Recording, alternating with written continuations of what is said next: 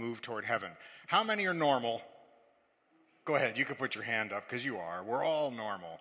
So it's good to know that this is just a normal, he's talking to us normal Christians. He's not talking to Billy Graham or anything like that. He's talking to us normal, everyday Christians that go to work tomorrow and go through everything we go through. So that's the first thing. The second thing that's really of importance is that um, there was no Jewish, large Jewish community in Philippi. If you remember the story of Lydia, the seller of purple. Hi, Vi. Good to see you. Uh, if you don't know Vi, meet her after church. Uh, up from F- Florida still right now, or? Oh, okay. But um, uh, the uh, now you interrupted me. What was I saying? The Jewish people. Uh, if you remember the story of Lydia, the seller of purple, Paul went there. There was no synagogue because there were not enough Jews. To, you had to have a certain number of men to form a synagogue in those days. So there was no Jewish synagogue. So when Lydia got saved down by the river where Paul was teaching, he went to her home and stayed with her and had a house church there as well. So what was happening was there was no Jewish population so the legalizers, the Jewish legalizers that were going around telling everybody that you had to be circumcised in order to be a Christian, you had to follow the Old Testament law, they descended on Philippi because they said, hey, wait a minute, all these Greeks and Romans are getting saved. We can't have them get saved without being a Jew first. And so Paul had to write about that. So, very interesting background to this wonderful book, but the bottom line is it's all about all about joy. And one final point to remember, this is part of what are called the prison epistles. So the apostle Paul was writing these epistles from uh, his house arrest in Rome. So he was under arrest, and he was writing this to Galatians, Ephesians, Philippians, uh, and Colossians. And the theme of this book, as I mentioned, is joy and thanksgiving. So that just says something to me uh, about our brother Paul and all those that I know are in persecution right now. Under house arrest, but yet filled with joy. Isn't that something? Awaiting your trial, but yet filled with happiness. Isn't that wonderful? Waiting to be killed by Rome, yet still filled with thanksgiving and joy. That's, that's probably a sermon for all of us right there, right? That's, that's an amazing thing from our, our beloved brother. So let's just read the first few verses, couple of verses, and that's really all we're going to talk about. We're actually going to just talk about the first verse today and probably jump into the second verse uh, and further uh, next week. So we f- want to first talk about Paul's report. That is the report that he gives us of what is happening in his life through this whole first chapter. And he begins by saying, Paul and Timothy bondservants of Jesus Christ, to all the saints in Christ Jesus who are in Philippi, with the bishops and the deacons, grace to you and peace from God our Father and the Lord Jesus Christ. So let's look first of all, just a couple of quick points. Let's look first of all, to whom is Paul writing? And I'm going to include in this list, I'm going to include Paul and Timothy as well because they give their own designation. And there are actually four designations. He says there are bondservants, saints, overseers, and deacons, or bishops and deacons. And I want to change those without getting into a big discussion of, of the Greek. I want to just change those because those are sort of like Bible words, bishops and deacons and things. I'd like to change those to the actual Greek meaning of each word, and that is four categories. Number one, slaves. Paul and Timothy called themselves slaves. That's basically what, what bondservant means. It's a willing slave. So, slaves, saints are really separate people. Separate people. So, slaves, separate people, overseers, that's what a bishop is, an overseer, and finally, servants, because that's what deacons are servants. So we have four categories of people slaves, separate people, overseers, and servants. The main point of what I th- want to get across to you today as we discuss these categories is we are all one. There are not two bodies, there are not four bodies, there are not, we are all one in Jesus. And Paul is saying here, Paul and Timothy, the ones that are the big shots, quote unquote, to all those saints, to all the bishops, to all the deacons, grace to everybody, peace to everybody. We're all together. We're all in this battle together, and that's a wonderful thing to know. And the, the reason that I say that we are all in one is really because we all share these same designations. If you're a bishop, you're still a slave, right? If you're a deacon, you're still a servant. If you're a servant, you can be an overseer.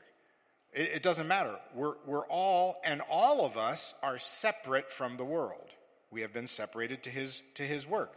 So we all know that. Uh, let, us start first with with uh, servants. First of all, we are bond servants or slaves to Jesus. We have willingly chosen to submit ourselves to His lordship. That means we are slaves to Him. We all know that you're going to be uh, either a slave to the world or you're going to be a slave to Christ. There's only two choices. There's nothing in between. Uh, we, we've known that for a long time.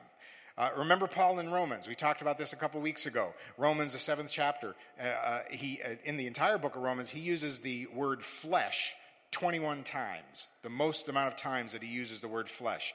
We talked about Romans 7 and 8 last uh, a couple weeks ago. And Paul said in Romans 7, he said three things. We were in the flesh. We no longer serve the flesh. That is, we're not slaves to it. And we do not walk according to the flesh. That sounds good. I like that. We were in the flesh, but we no longer serve the flesh, and we do not walk according to the flesh.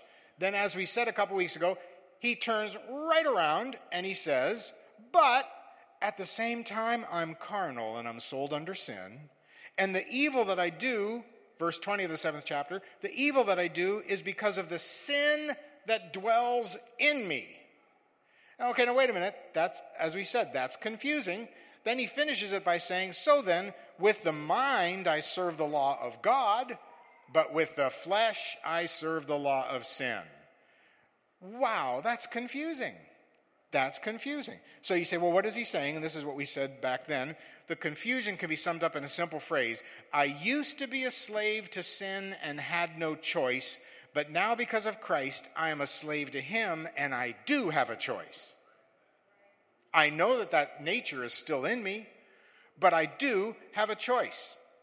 As, as a matter of fact, Paul says in Romans, the seventh chapter, I was sold in sin, sold into it by nature of Adam's sin.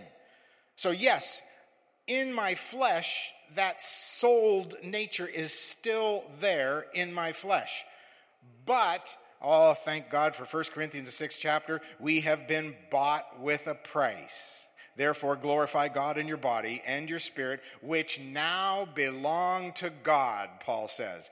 Yes, I was born into sin, but I've been bought into Jesus. Hallelujah. 1 Corinthians, 7th chapter. You were bought at a price. So do not become slaves to men, Paul says. You say, what's that mean? You see it? You see what's happening?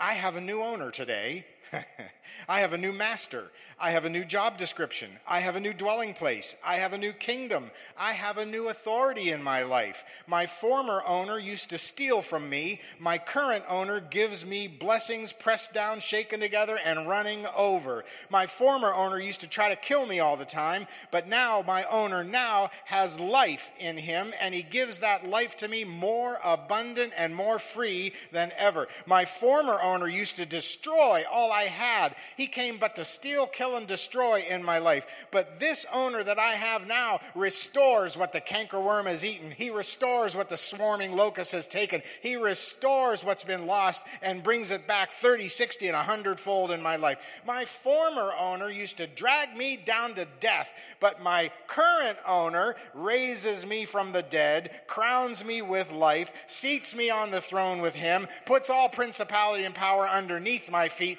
Oh, I'm glad I'm a slave to Jesus.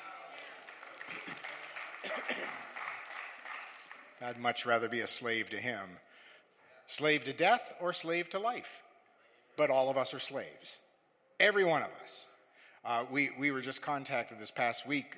I'm going to be meeting with the, you'll see it coming up, some of you may even know it. Uh, Franklin Graham is coming to Youngstown, uh, which is nice. And um, so they're contacting all the pastors in the community, going to start the whole crusade kind of thing. I believe it's called, uh, Lisa, God's Sorry. God's love. Something. Something about love. it's nice. And uh, that's wonderful. Guess what? Franklin Graham is still a slave, just like you and me. His father was just a slave like you and I. You and I. We're all slaves. Doesn't matter. Doesn't matter. We're all slaves. So uh, all of us rooms are slaved. We are no longer forced to do evil. Now we're striving to do good. And that opens the door to the second, second name that Paul gives us, and that is saints he says, We are all saints or holy people. And uh, you have been sold into Christ, so you are now separated. As you were on that auction block as a slave, Jesus came and bought you, took you off the auction block, brought you to his home, separated you out. So that means we are separated from the world. We are separated from the world. We may look like we're still in the world. We may dress like we're in the world. We may eat at the same restaurants. We may drive the same cars. Everything is could be all the same, but we are separate from them. That's what it means to be holy. You have willingly separated yourself to be part of a new kingdom. You have willingly separated yourself to be a fellowship of believers. And you might not even like each other. Oh, I thought there'd be a big amen on that one. But... No, it's true. I mean, we've said that before. We're not called to like each other, we're called to love each other. Right? And uh, that person at work that you don't like tomorrow, you, you can just leave that person, but not in the body. We work together, we love one another. So we're willingly coming together as slaves. You have willingly separated yourself to follow him. You've willingly separated yourself to read the word, to, st- to spend time in prayer, to follow his precepts, to listen to the concepts of Jesus and follow him. There was a time in your life you would never think about turning the other cheek. Right? What's that old story about the guy that uh, was somewhere and he was a Christian and somebody was making fun of him and got into a, a little altercation and the guy slapped the Christian. And so the Christian just the Christian guy just stood there and he waited. And the guy slapped him again on the other side. He says, Because your Bible says turn the other cheek. And he says, Yes, it does. So he slapped him on the other side. And right after that, the Christian guy punched him and decked him. And he said, Bible doesn't say where the third one's coming from.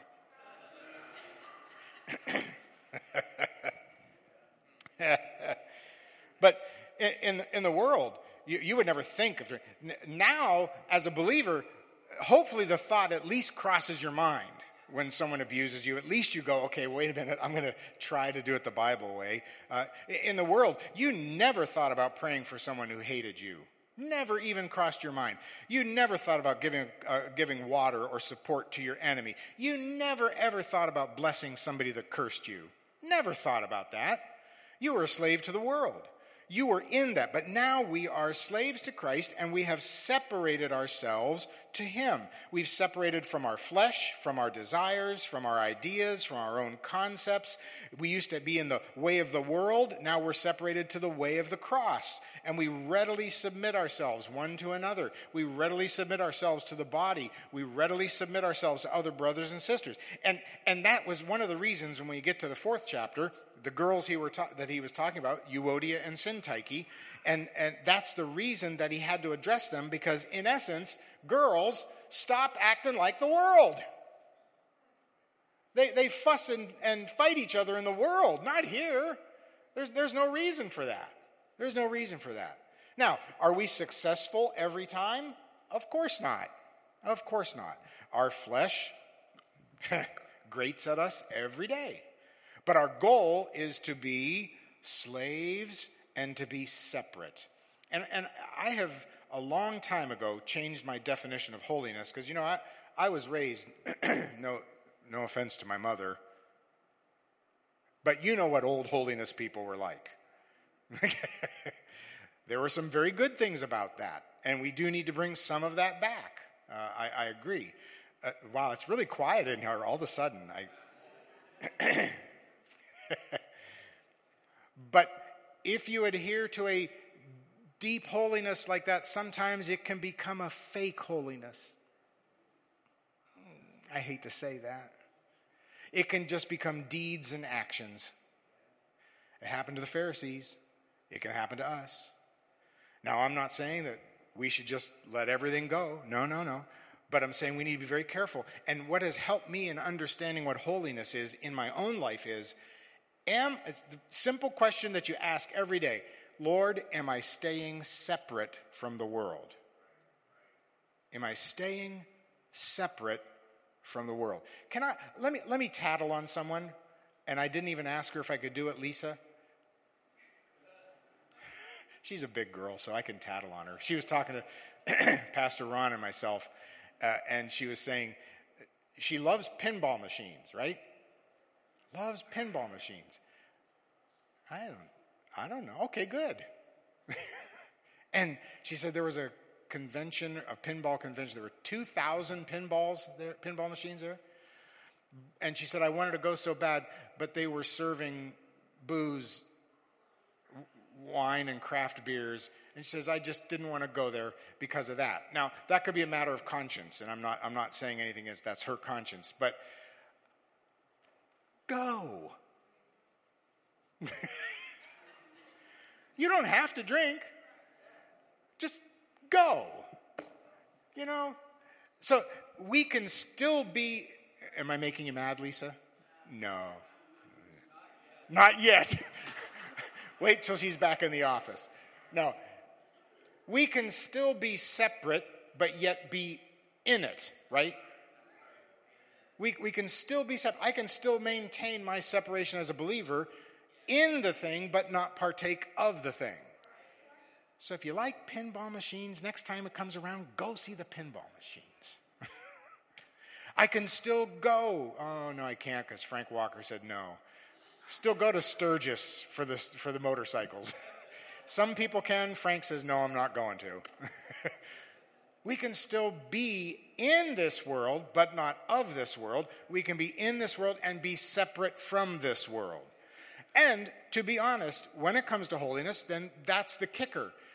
What I can separate myself from, you might not be able to. And what you can separate yourself from, I might go, whoa. What you could be into, I might say, oh, I don't think I could do that as a Christian. But I can't see it in Scripture that it says no. But I don't know if I. So all of us need to separate ourselves, however, the Holy Spirit. Because remember, you're a slave, you're a slave, I'm a slave. So every morning, this slave needs to get up and say, How do you want me to live separately today, Father? And, and I'll do it the way you tell me to do it. And, and next, next, uh, next couple ones, and we'll, we'll, just close with these very quickly. Next one are, are we are uh, overseers overseers. Now, of course, he's speaking here to, to bishops, to pastors, to leaders, but it's interesting, a couple of things about this, that he does not use the word poemos in the Greek, which is shepherd. He uses the word overseer. I, I really, I, I submit to you that yes, there are overseers that he's addressing, but also I submit to you that in some way or another, every one of us is, was, or will be an overseer of some sort. We will be. He's speaking to leaders, but at some point in our lives, don't we all oversee something? Sure, we oversee something spiritual in our lives. We, we, we do. Uh, you, you, need to be prepared in our, in our lives all the time to oversee something. If you're helping out with a small group, some of the small groups we're doing here, uh, if you're helping out, you're overseeing. If, if you help out in the nursery or, or the kids program, you're overseeing children. And you need to act like a slave, right? Uh, if, you're, if you're helping out setting things up in the church for an event, you're overseeing. Joanne has been doing a, an incredibly wonderful job uh, at creating the luncheons and things like that. What, what if she acted like a slave driver instead of a slave? It wouldn't go over too well, would it? So remember, we're all slaves, but we're all overseeing. If you take a new believer under your wing and begin to coach them and minister to them, you're now an overseer. You're raising a baby, right? You're going to get calls at all hours of the day. What's the Bible mean about this? What's that mean? Why do they do that in church? Why does the pastor look like that? you may become a deacon. You're overseeing. What, what, if our, what if our next deacons meeting, which is sometime at the end of this month, what if our next deacons meeting was filled with arrogant, snotty people? It wouldn't work. Instead, we have loving, slave minded servants. Sounds weird, but that's what we need. All of us need to be loving, slave minded, where we're in obedience to Jesus.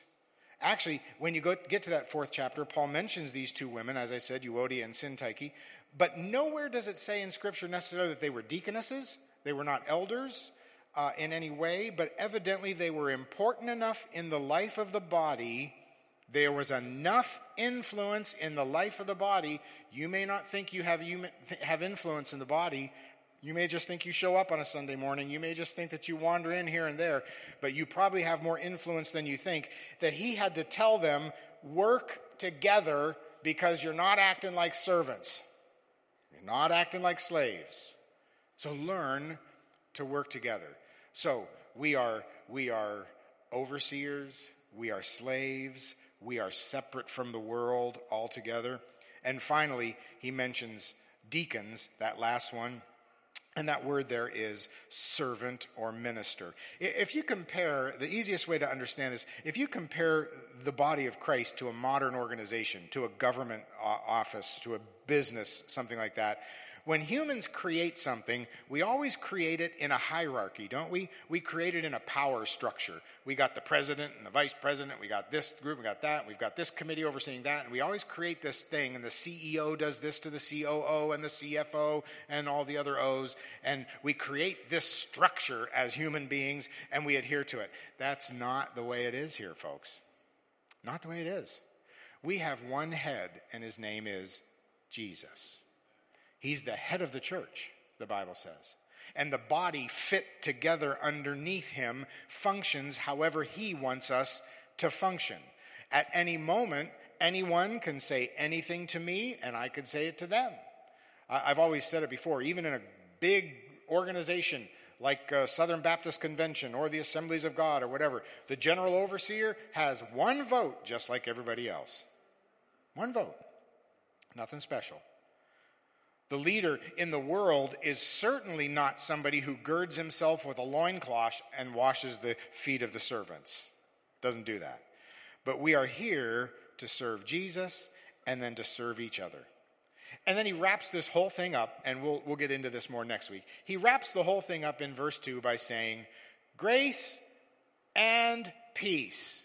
Isn't that wonderful? You may be the hottest thing since sliced bread in the church.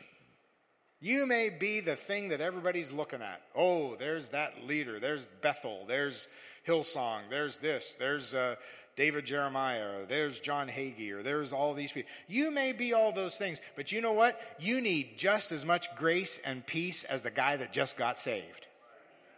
As a matter of fact, you might need more grace and peace because I'm telling you right now, you're probably doing things you shouldn't do that you know you shouldn't do, but you're doing them anyway, and you need more grace for forgiveness. I saved the preaching for the end. I, I need grace right now. I need the peace of the Holy Spirit in my life right now. All of us do the slave, the servant, the separated one, the bishop, the overseer, the deacon. We need peace. And isn't it wonderful that God says, grace to you, plural, all of you, not just to the overseers and the rest of you have to suffer. No, no, no, no. Grace to all of you and peace. And he does two designations there from God the Father and Jesus Christ, which he's now declaring that Jesus is God. God is Jesus. And he's saying, Our Heavenly Father and your elder brother are giving you two things that you need to get through every battle, and that is grace and peace. Grace and peace. When you fall down as a slave, get up because you've got grace. When you fall down as an overseer, a bishop, when you fall down, get up because you've got the same grace. When you fall down as a, as a when you lack the separating yourself the way you should, and you dabble too much, and you're at the pinball convention and you grab a beer, wait a minute. No, there's grace. Hallelujah. No matter where you're at, there's grace and there is peace every moment of the day. I'm glad that's the God I serve. He's God of grace, a God of peace, a God of mercy, a God of love. And he says, all of you, when you when you sign on to this document, when you sign on to this contract with me, understand it is a one sided contract. It is my contract with you. Because I know, the Lord says, the 42 seconds after you sign this contract of salvation, you're going to blow it. Maybe even, some of you are really spiritual. You might make it to a minute. But you're going to blow it. But how many are glad that God never blows it? Never makes a mistake. And His grace and His peace is there every moment of the day from the time we first sign that contract till the time that they close the casket lid or He takes us to be with Himself.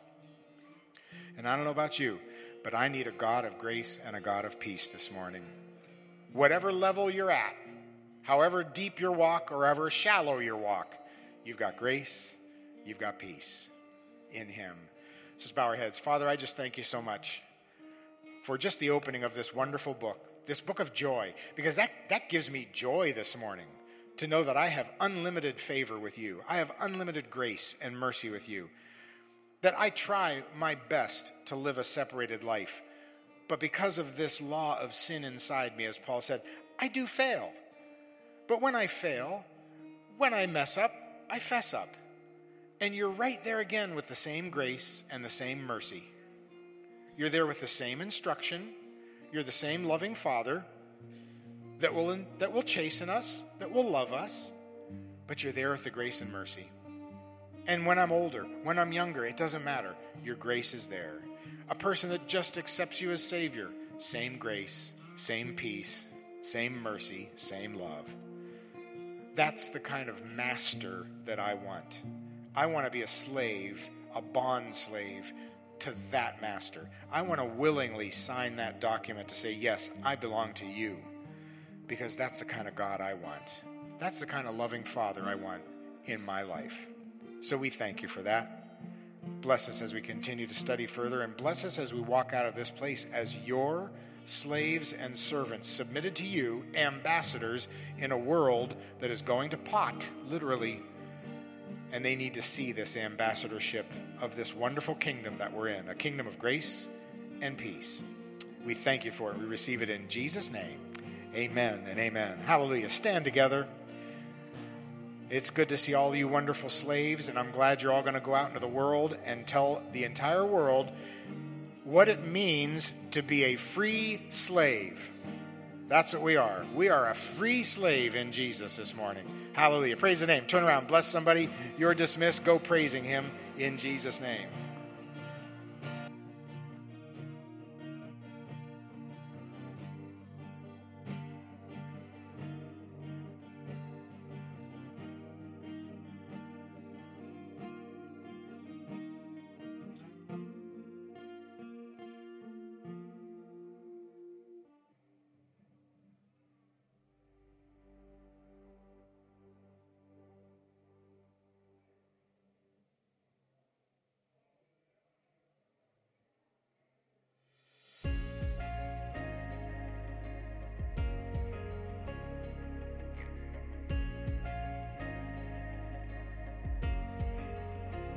Just ask the waves if they are still at the mention of his name.